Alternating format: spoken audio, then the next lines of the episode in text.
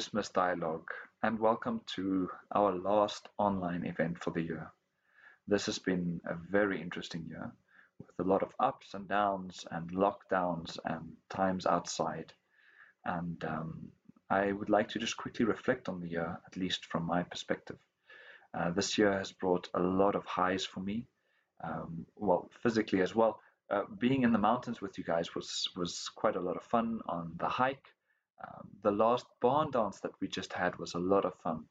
Um, there was more rain than hamburgers and line dancers, but still somehow we managed to pull it off and it was really, really a lot of fun. Um, another highlight for me, at least, is in seeing a lot of the people around me and in church grow, grow in our love for God and for one another. And that's very inspirational. And it's an honor to be part of this community with you guys. There's a few people I want to thank.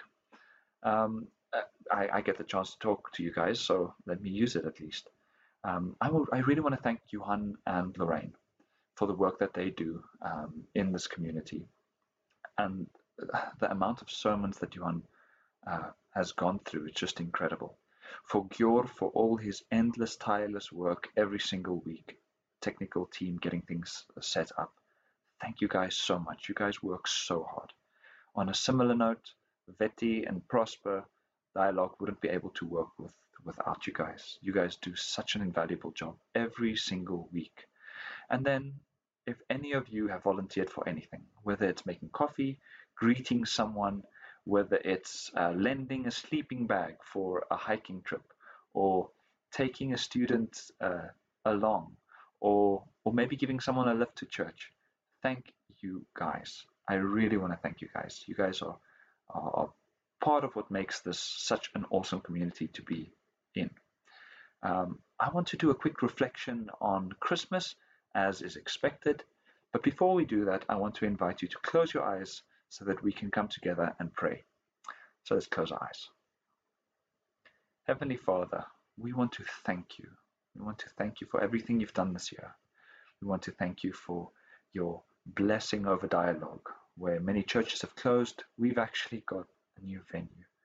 Thank you for that, Lord, for um, lives being changed. Thank you, Lord, for our growth in our love uh, with, for you and for one another. We want to thank you for every bit of obedience that that you helped us um, have this year. We want to thank you. We want to thank you for holiday. We want to thank you for rest, for spending time with family and friends and loved ones. We want to thank you for the sea and for the mountains and for the desert and this blessing of utopia that we have here in South Africa. We want to thank you for all of that. You are truly wonderful.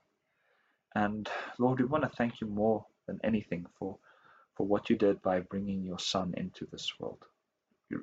We really want to thank you for that, for the fact that we can look beyond the confines of our mortality, that we can stare death in the face with joy, that we can live lives for something bigger than our petty selves. Thank you that you sent him in. Thank you that you saved us. And thank you for this year, Lord. I pray also for the year to come that you will bless us, that you will guide us, that we will be obedient, and that we will be a community who brings your kingdom here in Pretoria as it is in heaven. And we ask this the name of our Savior and our Lord, and our God and our King, and our prophet and our priest, Jesus Christ. Amen. All right, so let's get started.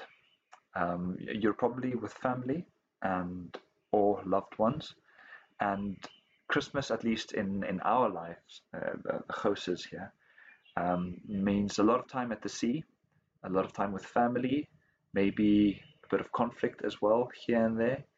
Um, but it, it, it always means a lot of rest and a time of refreshment. Um, and when we celebrate Christmas, at least as Christians, it doesn't just mean Father Christmas or Santa Claus. It doesn't just mean stockings or that evergreen Christmas tree that we can't live without. Um, and it's usually in everyone's houses. No. We celebrate Christmas because we believe God actually entered into human history. God became a little baby and was born in the Achterhoek, proverbially, of the rest of the world. Um, it would be like the Dan, the Danville of South Africa. So, just on the side, uh, you probably have read the story of Jesus' birth a lot of times, but I want to invite you to go read the narratives in Luke and in the Gospel of Matthew uh, with the people around you, whether it's friends or maybe if you're alone, grab your neighbor just to go read it again because it is a very, very special thing. Right, now, when we approach uh, Jesus' birth, we can do it from many angles. We can maybe uh, approach it from the perspective of the shepherds or the uh, the angels, Mary and Joseph, any one of the characters that was around for the birth of Jesus. I want to take a different angle. I want to say, let's take a look at the implications of Jesus from the, an eternal perspective, sort of a, a step back. And we get that from the writings of Paul. So if you have your Bible with you, turn to Philippians 2. We'll be reading from verse 5 to 11. Philippians 2 from verse 5 to 11. In this text, I want us to come to grips with two things. I want us to take a look at humility, and I want to take a look at the stories we tell each other and what it means for us. All right. So let's turn to the Bible. I'll, I'll be reading, I think, from the NIV, um, and this is what Philippians 2, verse 5 to 11 says. In your relationships with one another, have the same mindset as Christ Jesus, who, being in very nature God, did not count equality with God something to be used to his advantage. Rather, he made himself nothing by taking the very nature of a servant, being made in human likeness. And being found in appearance as a man, he humbled himself by becoming obedient to death, even death on a cross. Therefore God exalted him to the highest place and gave him the name that is above every name, that at the name of Jesus every knee should bow in heaven and on earth and under the earth, and every tongue acknowledge that Jesus Christ is Lord, to the glory of God the Father. If we could take um, some sort of machine to peer back down the, the tunnel of time to find out what the earliest followers of Jesus believed, then what would be playing on the radio would be the words that I just read. So this this section of text is is is very very very early in terms of when it was written. This is usually known as the Carmen Christi, which means the Song of Christ. So this is like on the church's top 10 greatest hits. And some scholars have said that it has been it was written as early as 6 months after the resurrection. So the early Christians would go around and tell each other this. God or Jesus, who was in the form of God, didn't count equality with God a thing to be grasped, and then just continuing on, and then with him being raised as Lord to the glory of God the Father. And this gives us an interesting and I think a very unique perspective on what it, what Christmas means. Because when Paul writes 20 years uh, uh into his, or, or, many years into his his ministry, reflecting on the fact that Jesus came in, he tells us to have the same mindset as Jesus. So he says, in dealing with one another, just think the way that Jesus did. And he points out that Jesus was very humble. And when we think of humility, it's very easy for us to think about uh, being stepped on, uh, being of no worth, um, the person who uh, is in the back cleaning but um, doesn't deserve anything really. But the picture that he paints of Jesus is very interesting because it's not entirely that. What we see here is that it starts off by saying Jesus, who was in the form of God, emptied himself by taking on the form of a servant. And so what we expect is Jesus being like uh, fully God, and then he's like, I'm going to uh, grovel down in the mud with the pesky humans, and so he has to make himself less. So he starts with God, becomes like a powerful being and like an archangel, uh, maybe like a Thor, Superman, Batman, Jesus. And then he's like, with us. And that's that's what he did. He was humble. He made himself nothing. But the Bible doesn't say that. He says he maintains his full essence as God, everything that he has as God. And then he adds to himself by putting on a human nature.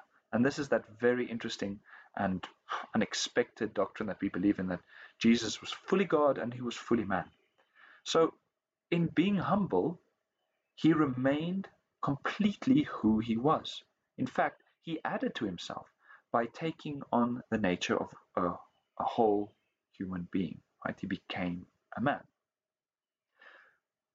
But that doesn't seem to square with what we understand about humility, right? And it says that he emptied himself. And so the question remains what does it mean for him to have emptied himself? And if we look at it, it seems that he emptied himself of his very glory. So we have to understand this isn't like a, a cool being who is better than us, who sort of comes down to us. This is the infinite, omnipresent, omnipotent, all knowing, wise God of eternity past. And he, when he's described in the Old Testament at least, it's a very scary uh, prospect. We see his glory a few times. Jesus' glory is there when uh, Israel is led out of um, Egypt. His glory is there when the, the glory of God comes down on the Mount, uh, Mount uh, uh, Hebron. Um, the glory of God comes down on the tabernacle. And whenever that happens, even with the transfiguration, we get the, the impression that God isn't just easy or easy to access, right? He's frighteningly more powerful than we can ever imagine. And this leaves us with the reality that if God wanted to, or Jesus, he could have entered and invaded earth with all his glory and all his power. No one would have been able to resist him. He would have eliminated all his enemies in one second. But what he does is he willingly empties himself of that glory to the extent that he really looks like one of us. He really became one of us. And according to Isaiah, someone who wasn't attractive, to the point that many people, even though he said, Look, I am God, they didn't recognize it at all.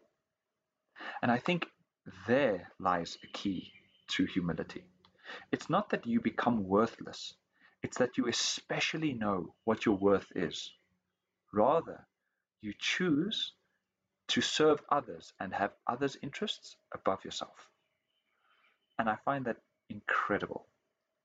And that leads me to the second point, and that is the stories that we tell each other. Now, we think, if you're at least somewhat exposed to the West, in terms of guilt and innocence. When you sin, you are guilty. When you are made right, you are innocent. But part of the gospel is also the glory and the honor of God. God was willing to take his glory and honor and put it to shame. right? And we see or we hear this best expressed by the incredible um, condescension of Christ that's summed up by St. Augustine. St. Augustine wrote um, on the incarnation, um, and he said the following The Word of the Father, by whom all time was created, was made flesh, and was born in time for us. He, without whose divine permission no day completes its course, wished to have one day set aside for his human birth. In the bosom of, the, of his Father he existed before all the cycles of ages. Born of an earthly mother, he entered upon the course of the years on this day. The Maker of man became man, that he, ruler of the stars, might be nourished at his mother's breast, that he, bread, might hunger, that he, fountain, might thirst, that he, the light, might sleep, that the way might be wearied by the journey, that he, the truth, might be accused by false witnesses, that he, the judge of the living and the dead, might be brought to trial by a mortal judge, that he, justice, might be condemned by the unjust, that he, discipline, might be scourged with whips, that he, the fountain, might be, or the foundation, might be suspended on a cross, that courage might be weakened, that the healer might be wounded, that life might die. So God, in his infinite power, was willing to condescend to this level. And it plays into the stories that we tell us or ourselves in the following way. Generally, as Westerners, we tend to say, What do I want most in life? I want to be happy. I want to have a good life. I don't want to get cancer. I don't want to suffer. I want my family to do well. And when it's not going well, what do we do? well, we usually pray more, if we had to be honest. But we also ask God that things would become right again so that we would be happy again. But somehow that's not the script of Scripture. Because the story that Scripture tells is the same over and over and over again. It's not becoming progressively more happy so that one day we will be better and actually become more perfect and then finally everything will be right. It's that tremendous suffering or difficult times is followed by life. It's summed up very, very well by uh, Gerald Hawthorne. He says the following By giving, a person receives. By serving, he is served. By losing his life, he finds it. By dying, he lives. By humbling himself, he is exalted. The one follows other as night follows day, but always in that order. Self sacrifice first, before the self is exalted by God. And what Gerald is saying is that no matter how you square things out, the script that we see in Scripture, the story that is told, and I think a key to what it really means to be alive, and what we see in Jesus coming to earth, is that instead of praying that things start off okay and that we, we strive for happiness and for peace and that things become better, we can strive to put our life and everything we have and pour it out so that we can be filled again. Think about the song. It starts off with God being completely God. He empties himself of all his glory and then he's shamed. Like I said earlier, his honor and his glory, his weight is taken away and he's shamed. And what happens? Through that, God exalts him up to the highest name. And where it starts off, where it says Jesus is there as the nature of God, it identifies Jesus as Lord in the end, with everyone acknowledging him as that. What does this have to do with our holidays? And I think it's a very fair question, right? But generally, our holiday script is the following.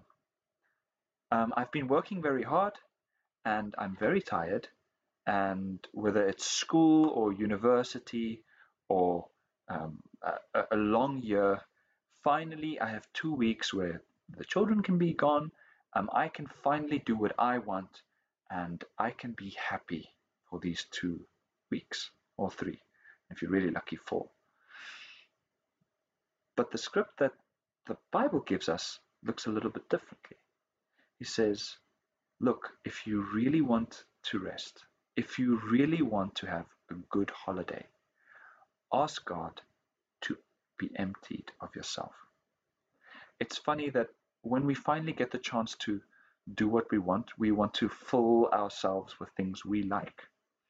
But isn't it funny that the very the very uh, people who are the happiest are the ones who think of themselves least?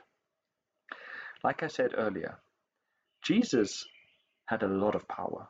He had infinite power available to him. He could at any moment take his power in his own hands. In fact, that was the very thing Satan asked him to do.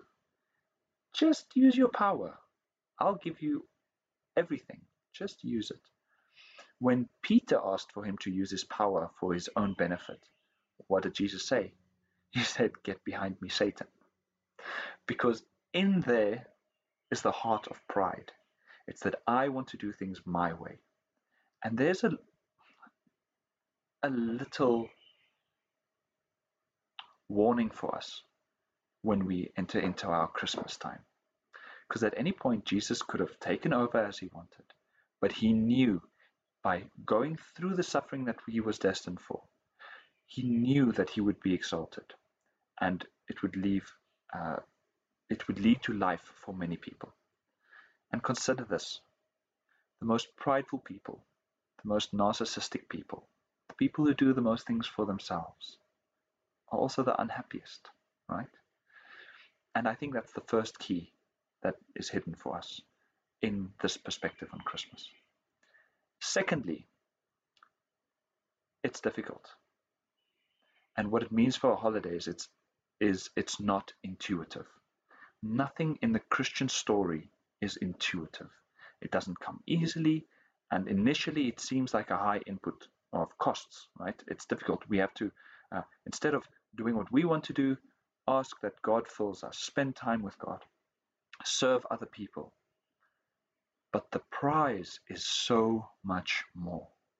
And so I want to invite you, dialogue, when it's uh, time with your mum or your sister or your cousin or your child or your father, maybe a friend, people around you.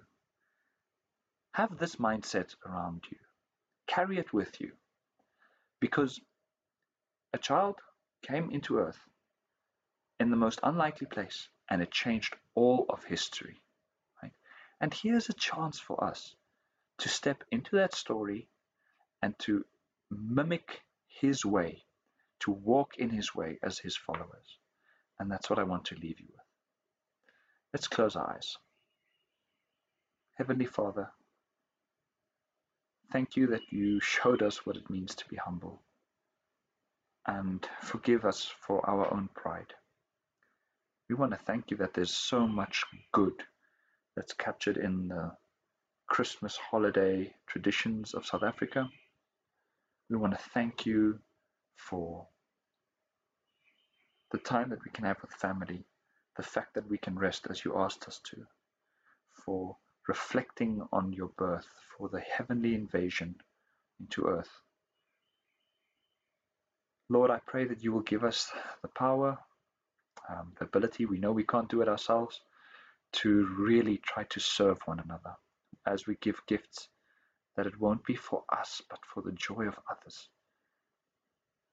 I pray that you would fill us and that we would come back refreshed, not only with what we want to do, but with what you want for us to do. And Lord, I pray that you will make us obedient with the little things this holiday. Even if we're camping, even if we're all alone, I pray that we will be obedient with what you guide us in. And Lord, I pray that you will you will really bless this community. I pray that as we grow in maturity and uh, as we are away from each other, um, that you will finish everything that you want um, in us, so that when we return next year, that we can be encouraged with what you've um, established in us. And Lord, I pray also for the protection of, of um, everyone in dialogue, and I pray that your will be done. We ask this in Jesus' name. Amen. Thank you guys for tuning in and uh, yeah, taking some time off your well-deserved rest. I pray that I hope that it was a blessing for you, and I pray that you'll have an awesome holiday. And we'll see you guys in the next year. Keep well.